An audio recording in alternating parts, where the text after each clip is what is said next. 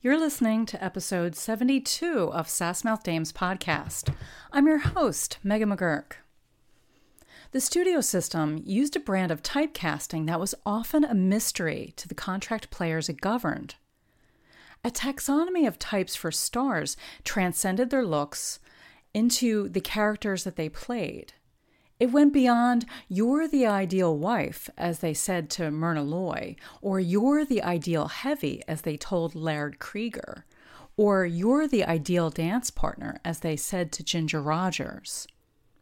Beyond character types, there was a, also a brand or a pigeonhole that delineated investment from the front office.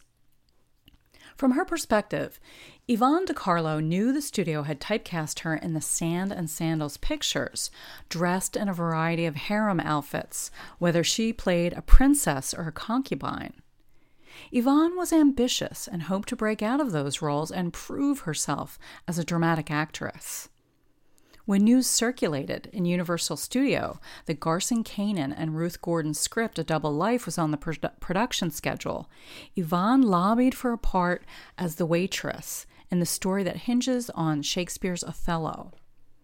A man from the front office met with her and put it plainly.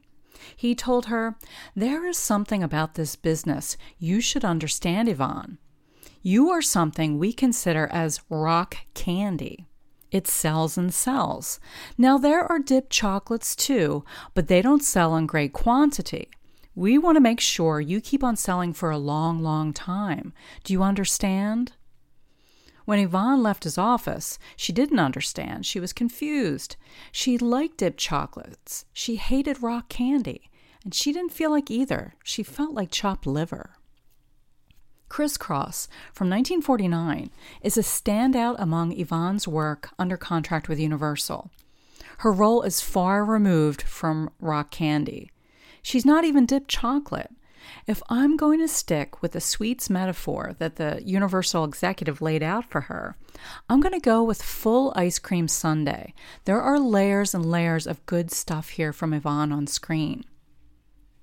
In a 1975 interview looking back at her career, Yvonne cited Crisscross as the first time she was a real actress. She noted three personal firsts on film eh, as well. Crisscross was the first time she smoked on screen, the first time she cried on screen, and the first time she died on screen. It makes you wish she had escaped the period pictures more often during her roles in Universal. It's such a treat to see her in contemporary fashions using a sassmouth patter. Her character Anna is one of the most sympathetic dames in the noir canon. Producer Mark Hellinger had cast her for a small role in Brute Force in 1947, and before he died tragically, he promised the role of Anna in Crisscross to Yvonne. The studio had intended to ignore Hellinger's choice and wavered between casting Ava Gardner or Shelley Winters. But the director, Robert Siodmak, held out. He argued with the front office that the role belonged to Yvonne. It doesn't surprise me that the general consensus from men who write about film noir is that DeCarlo is just another schemer, a greedy dame out to ruin the men in her path. You've read it a million times.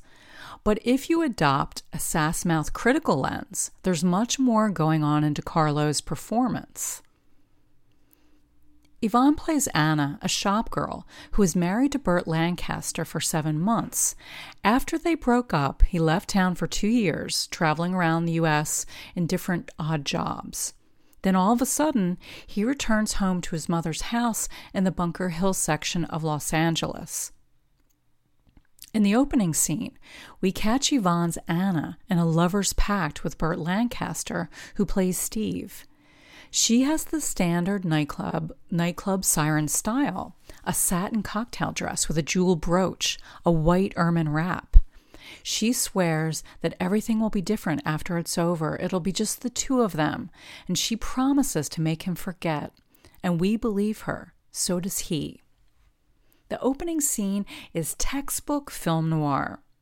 Barbara Stanwyck's Phyllis Dietrichson as she pledged straight down the line to Fred MacMurray's Walter Neff lingers in the background here. I'd like to suggest that among the ways the film lives up to its title and turns on a crisscross or a double cross is with Yvonne De Carlo's character. Initially, she's a boilerplate noir dame in satin and promises, but then something more interesting happens. During a flashback scene, Steve returns to the nightclub for a second time, where he had been uh, a regular with his girlfriend and then wife Anna. He's looking for her. Lancaster hovers at the edge of the dance floor as though he had a radar tracking device that could sense her presence. The build up to the moment they meet again does not disappoint. The band plays Brazilian Rhapsody. The song begins with a flute that crests up in the air through the smoke, and when the camera lands on Yvonne as Anna, it's gorgeous. In her first close up on the dance floor, she rolls her eyes. She looks up at the rafters, not in her partner's eyes. Yvonne is like a hummingbird on the dance floor, light, quick, flitting movement. There's no dialogue, but it tells us everything about what she's been doing since Steve went away, biding her time with boys who don't measure up. She is bored, restless, and a bundle of raw, unfulfilled desire. The band's music is hot and sultry, matching Anna's mood. Her dance partner is babyface Tony Curtis in his film debut. Tony is very pretty, but he looks like a boy, and Anna needs a man. I don't think I've ever been more convinced by Burt Lancaster than in the way he watches his ex wife move around the dance floor. He aches and longs for her. You can almost see a lump in his throat. Burt's face is a study of longing, I can hear his thoughts. I can hear him call himself a mug for running out on her and calling it quits. And a woman who makes a tough guy look so vulnerable must be worth fighting for. When she catches sight of Burt Lancaster, Yvonne snaps out of listless detachment. Suddenly, she's animated. She invites him to stay at her table, even after her date returns. Dan Duryea, always a delight, wears a light gray suit with dark stripes.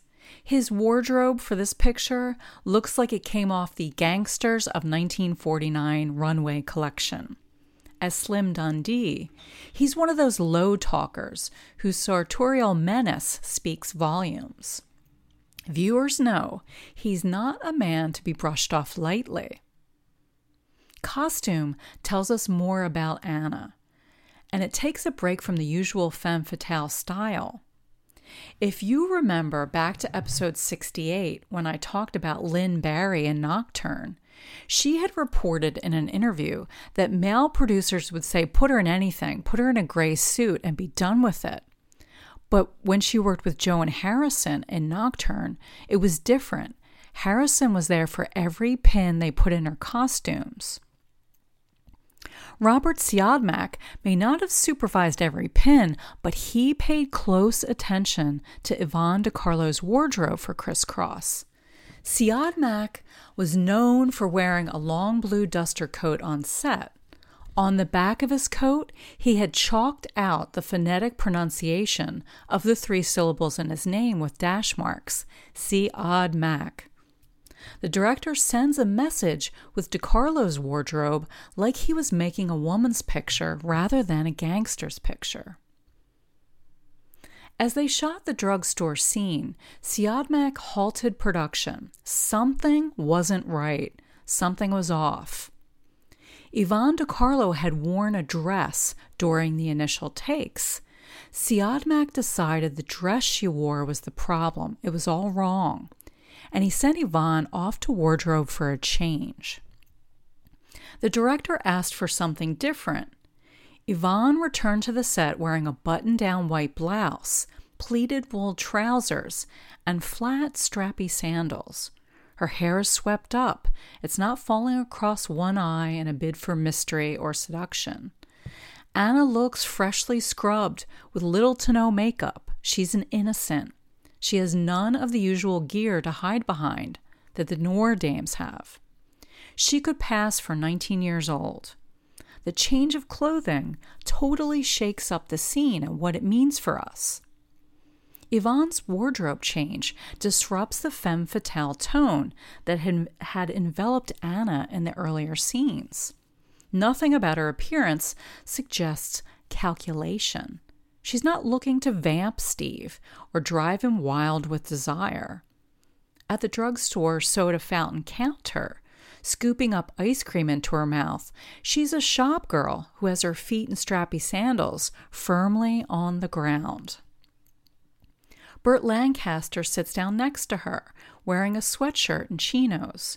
He's equally pared down from the fashions we've seen him in, such as the belted jacket with herringbone panels that show off his perfect T figure of broad shoulders and narrow waist.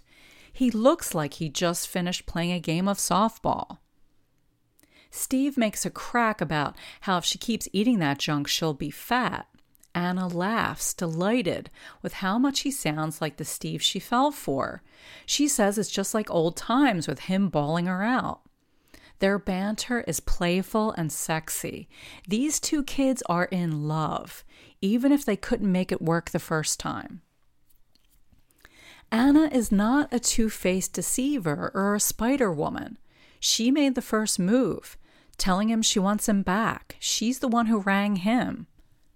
Before they leave the drugstore, she steps on a scale, deposits a coin, and weighs herself in front of him. Reading her weight on the scale, she's mindful of Steve's comment, but also of the consequences of pleasure. She enjoyed the ice cream, but she also knows you have to pay for it too. The stereotypical femme noir, uh, femme fatale noir character lives only in the moment. Do noir dames eat anything else but ice cubes from a highball? Never in a million years would a typical femme fatale step on a scale to admit she might be worried about her weight. Anna and Steve continue to date for a while. It's drinks, dancing, the movies. They're back together and it's like old times. Then suddenly, Steve is gutted to learn that Anna went to Yuma. In other words, she got married. When they meet again after a few months, the, the scene starts in a typical noir fashion, but crisscrosses into woman's picture territory. A little afternoon adultery and drinks leads to the expected name calling. Steve accuses Anna of being a tramp, of marrying Slim Dundee for the money. Steve says, Tramp, cheap little no good tramp. Hard boiled Anna replies, Stick around, you make it all so nice and sad. Anna fills him in on all the trouble she's had. Slim hasn't left her alone for one minute ever since Steve left town. She turns around, removes the white bolero jacket that matches her smart frock, and shows Steve the mass of bruises splayed across her back. Look what he does to me, she tells him. Anna looks like a piece of bruised fruit. Anna did not marry Slim for his money. She married him for protection. Steve's friend, police detective Pete Ramirez, made it his mission to terrify her. Ramirez, played by Stephen McNally, told Anna to leave town. He sent two plainclothes cops over to drag her down to the station. If she didn't do as he ordered and leave town, he would run her into the station every time he saw her. Ramirez went even further. He promised to frame Anna and make sure she was sent away to Tehachapi Women's Prison. When she considers what that means and the possibility, she unravels. My hair cut short, wearing striped cotton, digging potatoes, and working in the factories getting beaten up by a ruthless gangster is better than going to a workhouse behind bars. Anna is the victim of domestic abuse and she's terrorized by the police. She's hated by Steve's family. Detective Ramirez was not alone in gunning to put Anna behind bars. He got the idea from Steve's mother, goading him into it. At one point, his mother says, In some ways, she knows more than Einstein. Steve's hatchet faced mother is a twisted up harpy. She never gives a reason for why she wants to, to destroy Anna. It's enough that she wants Anna out of the way so she can have Steve to herself. Anna isn't playing games with Steve. She's trapped in a corner because of him. Had he never returned, she would be a bored shop girl dancing with boys at the weekend rather than fighting for her life. Additional wardrobe choices seem more of a piece with a woman's picture than the noir playbook. In an off the shoulder print dress, Yvonne wears a bright ice cream wrapper sundress with white fondant piping. She has sunlight written all over her when other noir dames are dressed for a cold midnight moon. While men plan the heist, Yvonne asks Slim if she couldn't just go to the movies. She has no interest in listening to the men talk. Think about noir dames such as Marie Windsor, Jane Greer, or Audrey Totter. They would love to be there at the table, poring over the map, planning the heist, and running the show. But Anna, she files her nails, bored out of her mind, ignoring the tough guys. Crisscross blends different story elements the gangster heist picture, a woman's picture about star-crossed lovers, suspense, and post-war anxieties about masculinity. There's this great bit about husbands as bean counters that I would place in a canon of woman's pictures.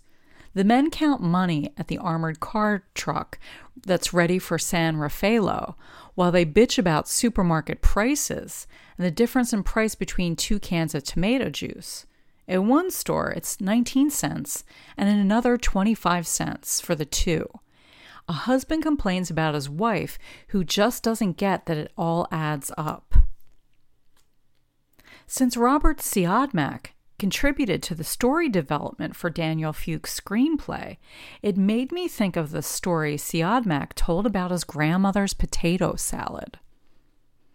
Everyone in the Siodmak family agreed that his grandmother made the best potato salad.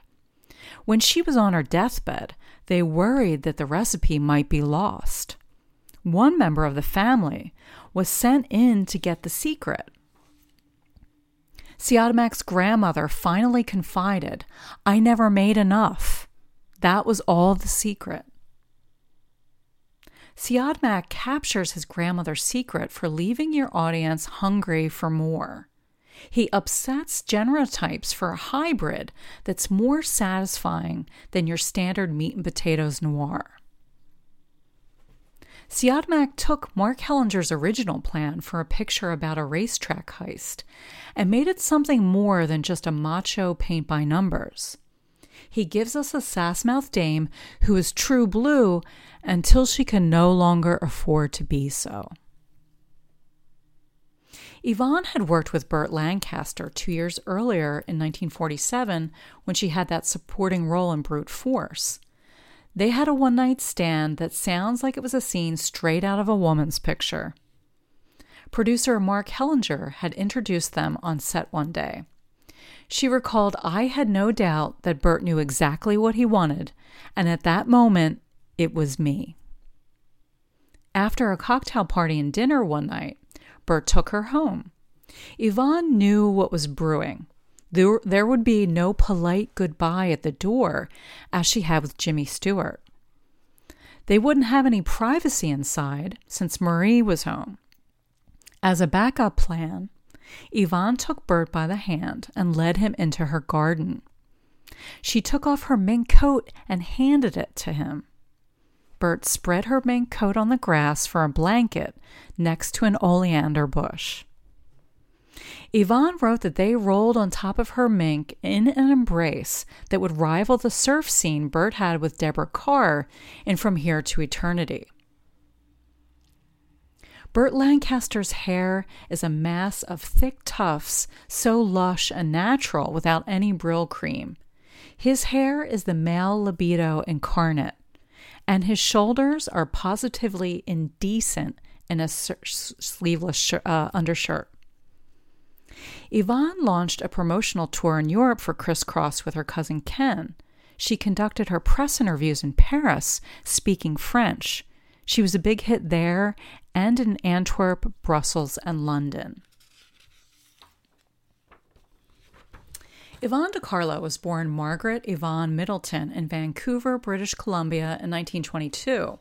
She went by the nickname Peggy. She won a poetry contest when she was 11 years old for a verse about a hungry urchin boy of the Depression. She had ambitions to be a writer, but her mother, Marie, wanted Peggy to be a dancer. Each day after school, Marie kept strict rules about dance practice. Marie watched her routines and filled in the gaps with paid lessons from professional instructors when she could afford it. At 15, Yvonne began dancing in Vancouver nightclubs. An early routine was a medley of dance style impressions. She performed a mix of steps in the style of Ginger Rogers, Ruby Keeler, and Eleanor Powell. She took one of the strangest jobs after she decided to go by her middle name, Yvonne, and take her mother's maiden name, De Carlo. A nightclub in Vancouver paid Yvonne $35 a week, a fortune to her at the time, to be a referee in a boxing ring match between a man and a kangaroo. The act had a built in gag where the marsupial made a snack of her pompadour hairdo during its victory lap. Once they left British Columbia to pursue a career in showbiz for Yvonne in Hollywood, they were forced by limited resources to find work immediately. Marie walked up to a woman at the counter of a diner and said she would like two full blue plate specials. In exchange, Marie would wash dishes. The woman behind the counter agreed and then sat down to talk with the new arrivals. Marie soon had a job waiting tables. A shop on Hollywood Boulevard promised to make your child a star. When Marie saw the sign, she dragged Yvonne inside. Once the salesman learned that they were broke and alone in town, he admitted it was a clip joint and pushed them out the door. Marie persuaded the staff and the Fanchon and Marco Theatrical School to accept Yvonne as a student. She worked hard on her dance lessons. One day, Yvonne passed an empty office with a typewriter sitting there unattended. She sat down, thrilled to have the opportunity to write and write on a typewriter to her heart's content. Yvonne went into the zone, that special place where the words flow and the time melts away. When she finished, the building was completely dark and the entrances were locked up for the, for the evening. Yvonne panicked. Eventually, she shimmied out of a window, down a drain pipe, and then jumped. Back at the rooming house digs, Marie was in a frenzy, saying that she had almost rang the police. Marie was not placated by Yvonne's explanation. Instead of relief, she made Yvonne promise to give up writing and devote herself to dancing. Yvonne gave her word. It was a long time before she took up writing again.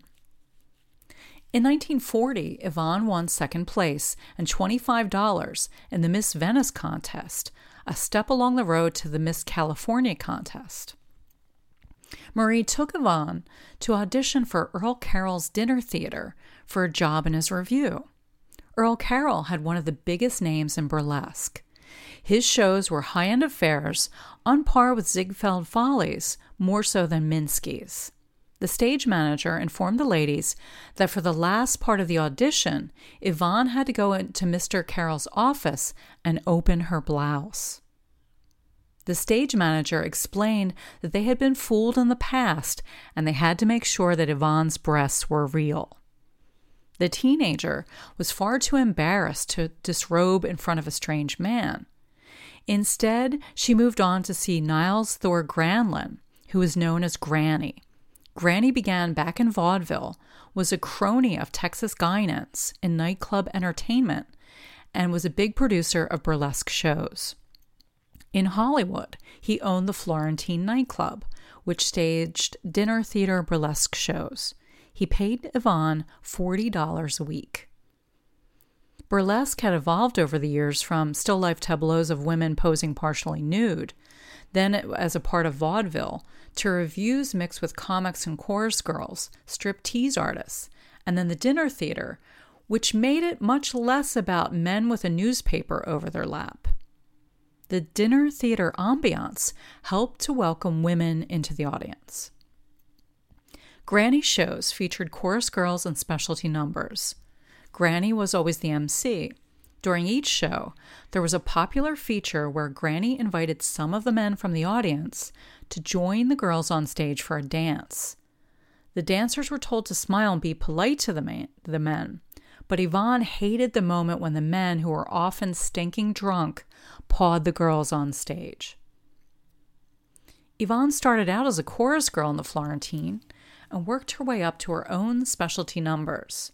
One of her most popular numbers had a bit where she danced removing veils and then was chased and carried off stage by a man wearing a gor- gorilla suit posing as King Kong. Yvonne is cagey in her memoir. She never uses the word burlesque or striptease in her memoir when she talks about her years with Granny but she does make frequent reference to the pasties and G strings the girls wore. The Florentine wasn't as highbrow as Earl Carroll's theater on Sunset Boulevard, but it was a hot spot among men in the film colony. Yvonne recalls the famous patrons who always invited dancers to their table, men such as Errol Flynn and Bruce Cabot, chief among them. Yvonne recalled that she only liked sitting with the men she felt were safe, men such as Franchot Tone and Burgess Meredith. Both men were de- gentlemen, she decided. They didn't treat her or the other dancers like a piece of meat. At one party, though, Franchot tried to get her to have sex with him. This was at the time when her backstage nickname was Icebox DeCarlo, Yvonne had turned down a string of Hollywood playboys, Franchot, Anthony Quinn, and Orson Welles among them. She also tur- turned down notorious Lothario Artie Shaw. You may be surprised to learn, as I was, that Artie Shaw, at least for once in his life, was not a scoundrel. He didn't sulk or browbeat Yvonne like other men had, whom she rejected. Artie asked Yvonne about her ambitions. When she replied she really wanted to be a singer, he declared that that's what she should do quit her job dancing at Granny's club and study and get a movie agent. Artie did more than just give advice. He promised Yvonne that he would pay her wages for a month so she could do it, and he did. Yvonne left Granny's without giving notice. I should note that she remained friends with Granny. They often rode horses together, and she was a frequent guest in his home. In 1957, Granny died in a car accident in Las Vegas, shortly after he published his memoir, Blondes, Brunettes, and Bullets.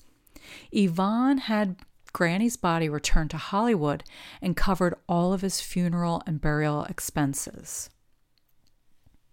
Yvonne's agent found her work as an extra in a Columbia Studio B picture, Harvard Here I Come, made in 1941. But after the film wrapped, Yvonne's career stalled. In a panic, she went to Earl Carroll's burlesque club for a job. She still had to submit to a breast inspection. In Carroll's office, she unbuttoned her blouse, removed her bra, and let him take a look. She could not afford to be proud. Yvonne felt estranged in Earl Carroll's club rather than part of a family as she had in Granny's. The girls all coated themselves in white body makeup to look identical, and they formed elaborate pyramids on stage. The house rules at Earl Carroll's stated that the girls needed to gain permission for freelance work or work outside the club. But she ignored her employer's bid to control her career and she accepted a role, a small role, as a cigarette girl in This Gun for Hire in 1942. Earl Carroll promptly fired Yvonne on the spot when he caught her in studio makeup one night. Briefly, she returned to Granny in the Florentine until her career took off in pictures. When Yvonne signed with Paramount, she made important connections. She fell head over heels for Billy Wilder. He was the first man that Yvonne ever truly loved. Although their romance was short lived, they remained friends, and Billy helped her career in small but meaningful ways. Wilder arranged for her to be signed with Paul Kohner, a powerful agent. He invited her to parties inside an elite circle that included Ernest Lubitsch, Marlene Dietrich, William Wyler, Paulette Goddard, Burgess Meredith, and Otto Preminger. She enjoyed friendship with directors Ernest Lubitsch and Sam Wood. Cecil B. DeMille had declared that her shoulders were too bony to make it as a native girl in Sarong pictures when the studio tried to use her as a backup for Dorothy Lamour. While on contract, she had a fling with Ray Milland and Paramount. But Paramount retooled the studio after the war ended. They scaled back production and dropped Yvonne's contract, they told her that the exotic types like she played were now passe. Paramount planned to focus on all American types. Yvonne was relieved to get an offer from Universal, but the first thing they asked was Have you ever played a wolf girl? Yvonne reported for a test to play the wolf girl as a backup for Aquanetta, who herself was a backup for Maria Montez. In wardrobe, they dressed Yvonne in a ragged tiger skin costume that reached mid thigh. They teased her hair into a frizzy cloud and smeared mascara on her face. She did the screen test, recalling that the script stunk up the joint. Luckily, she never heard another word about it. One day, while she waited outside the office of Bob Spears, Universal's casting director, she noticed a distinguished looking man watching her. Yvonne learned that he was Walter Wanger, legendary producer. Yvonne caught a break. Wanger had been looking to cast the lead in a new production. When he learned that Yvonne could sing and dance, he chose her to star in Salome, where she danced in 1945. Produced by Wanger, he began a publicity campaign, campaign which billed Yvonne as the most beautiful girl in the world. Universal began to give Yvonne the star buildup. When they found out that she and Marie were living in a grubby motor court hotel near the studio, they said it didn't fit a star. They found a house for them on Laurel Canyon Drive. Heads shook and fingers wagged when she arrived for rehearsal wearing a pair of jeans. Studio publicist expected her to act the role of a star. It was simply unacceptable to do otherwise. Her hair, makeup, and wardrobe should always be done in a style that fit a star. Yvonne was warned never to appear on the lot improperly dressed. Yvonne recalled, I was told you're going to be a big star. Even if you go to the market, you must dress like a star. It was always Joan Crawford's name that was brought up. Act like Joan Crawford. You would never see Joan Crawford doing something like that, they said. One day during production of Salome, publicist had arranged a photo shoot for her dance rehearsal. She showed up dressed for ladies who lunch with a smart frock, white gloves, a hat with a net. The front office thought she was a wiseacre and sent her to the wardrobe for a change. Yvonne knew that Salome where she danced was her big shot. She did nothing but work, dance, work, and dance. For the ballet number in her first scene, she could not get through rehearsals from the pain at dancing on her toes. The studio physician gave her Novocaine injections into her toes. Yvonne's feet still cracked and bled. After Salome wrapped, there was anything but rest for Yvonne Carlo. The studio sent her to John Roberts Powers Modeling School for star finishing school regimen. She was assigned a glamour cop, a woman who shadowed her relentlessly. The woman began with Yvonne's posture, and especially her walk. She told Yvonne, Your mind wants to get to places faster than your body can do it. As a result, your head and neck are always thrust forward, like a turkey in a farmyard. Yvonne's so called turkey neck was the first item on a very long list. The glamour cop corrected how Yvonne walked, spoke, stood, ate, and drank. During an early shopping test, Yvonne gravitated to all the bright, cheerful colors that she loved. The glamour police stepped in. They left the shop with a black broadtail coat, a black cocktail dress, imitation pearls, black pumps, and a black pork pie hat. Yvonne felt like an undertaker. At a cocktail party in New York City, she practiced her star entrance. Pause in the entrance with one arm raised and one arm on the door jamb. Then pick out someone across the room and call out, Darling, and sweep over to them. Yvonne hesitated part way and then went sailing right into a cloakroom. In terms of studio politics, on the surface, Maria Montez was set up to be Yvonne's worst enemy. Yvonne was hired, after all, as a backup to accept the picture- pictures that Montez or Aquanetta rejected, and to be useful by the studio to keep the bigger stars in line. Yvonne was cast in a picture with co star Jean Pierre Aumont, who was married to Maria Montez.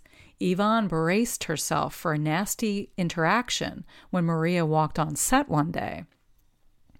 But Maria Montez did not resort to any diva catfight theatrics. Instead, the queen of the studio told Yvonne to ask for more love scenes with Jean Pierre. They should both have more close ups, Maria noted. Yvonne recalls in her memoir that Maria Montez was among the first to warn her about Howard Hughes. At lunch at the Brown Derby, Maria brought along tough guy producer Pat DiCicco. They told Yvonne about the long list of women in Howard's life. Maria told Yvonne bluntly that when it comes to women, Howard Hughes is a habitual liar. Yvonne did more than her share of sand and sandal pictures and bare midriff outfits or stuff set in the Old West. She was cast next to duds like Rod Cameron and Tony Martin before she moved on to men who could act, such as brawny newcomer Rock Hudson, or reliable swoon merchant Joel McCrea, or Dan Duryea. During production of The Captain's Paradise in 1953, Alec Guinness was impressed with Yvonne's talent and also relief. He had judged her beauty to be the evidence of a glamour puss without any acting chops when they first met. Cecil B. DeMille cast Yvonne in the role she's probably best remembered for next to Lily Munster. Initially, DeMille planned for Yvonne to wear brown contact lenses to play Sephora, wife to Charlton Heston's Moses in the Ten Commandments. Then he changed his mind, saying that her eyes were her best feature. She had heard that DeMille had a foot fetish, so she walked in wearing sandals and wiggled her big toe, which probably didn't hurt her to get the part either. Yvonne played a vampire as though she were Donna Reed, but her memoir does not spare the juicy details about her love affairs. She admits that she tried like hell to lose her virginity to Sterling Hayden, who instead called her a kid and warned her against falling for Hollywood playboys. Howard Hughes furnished her home, bought her clothes that he designed, and was a very technical lover. Yvonne explains he had to be good at everything, so he tried to be good at lovemaking although he's more clinical than passionate, and he did have those long toenails. Unlike the Aly Khan, who dished about his exes Rita Hayworth and Gene Tierney between bouts of passionate lovemaking. Each time she became engaged, she felt trapped. Reading Yvonne's memoir, I was so pleased that she escaped marriage from scoundrels such as Howard Duff she was a bachelor girl for a very long time in Hollywood. Unfortunately, it ended in 1955 when she married stuntman Bob Morgan. They were married from 1955 to 1973, but had very few happy years. Thanks for listening. The following books helped me to write the episode Yvonne, an autobiography by Yvonne De Carlo and Doug Warren. Yvonne De Carlo's interview with James Bawden included in You Ain't Heard Nothin' Yet Interviews with Stars from Hollywood's Golden Era by James Bawden and Ron Miller. The File on Robert Siodmak in Hollywood, 1941 to 1951, by Joseph Greco. Burt Lancaster, An American Life by Kate Buford. In case you're wondering why this episode wasn't about Eva Gabor in Paris Model as promised, I'm still waiting on her memoir, which I ordered ages ago and seems to be taking forever to arrive. Join me next time for podcast episode 73 when I talk about Carole Lombard and George Raft in Bolero, Sex Fest from 1934. If you enjoy Sassmouth Dames, why not leave a nice review on iTunes? Thanks very much. Bye.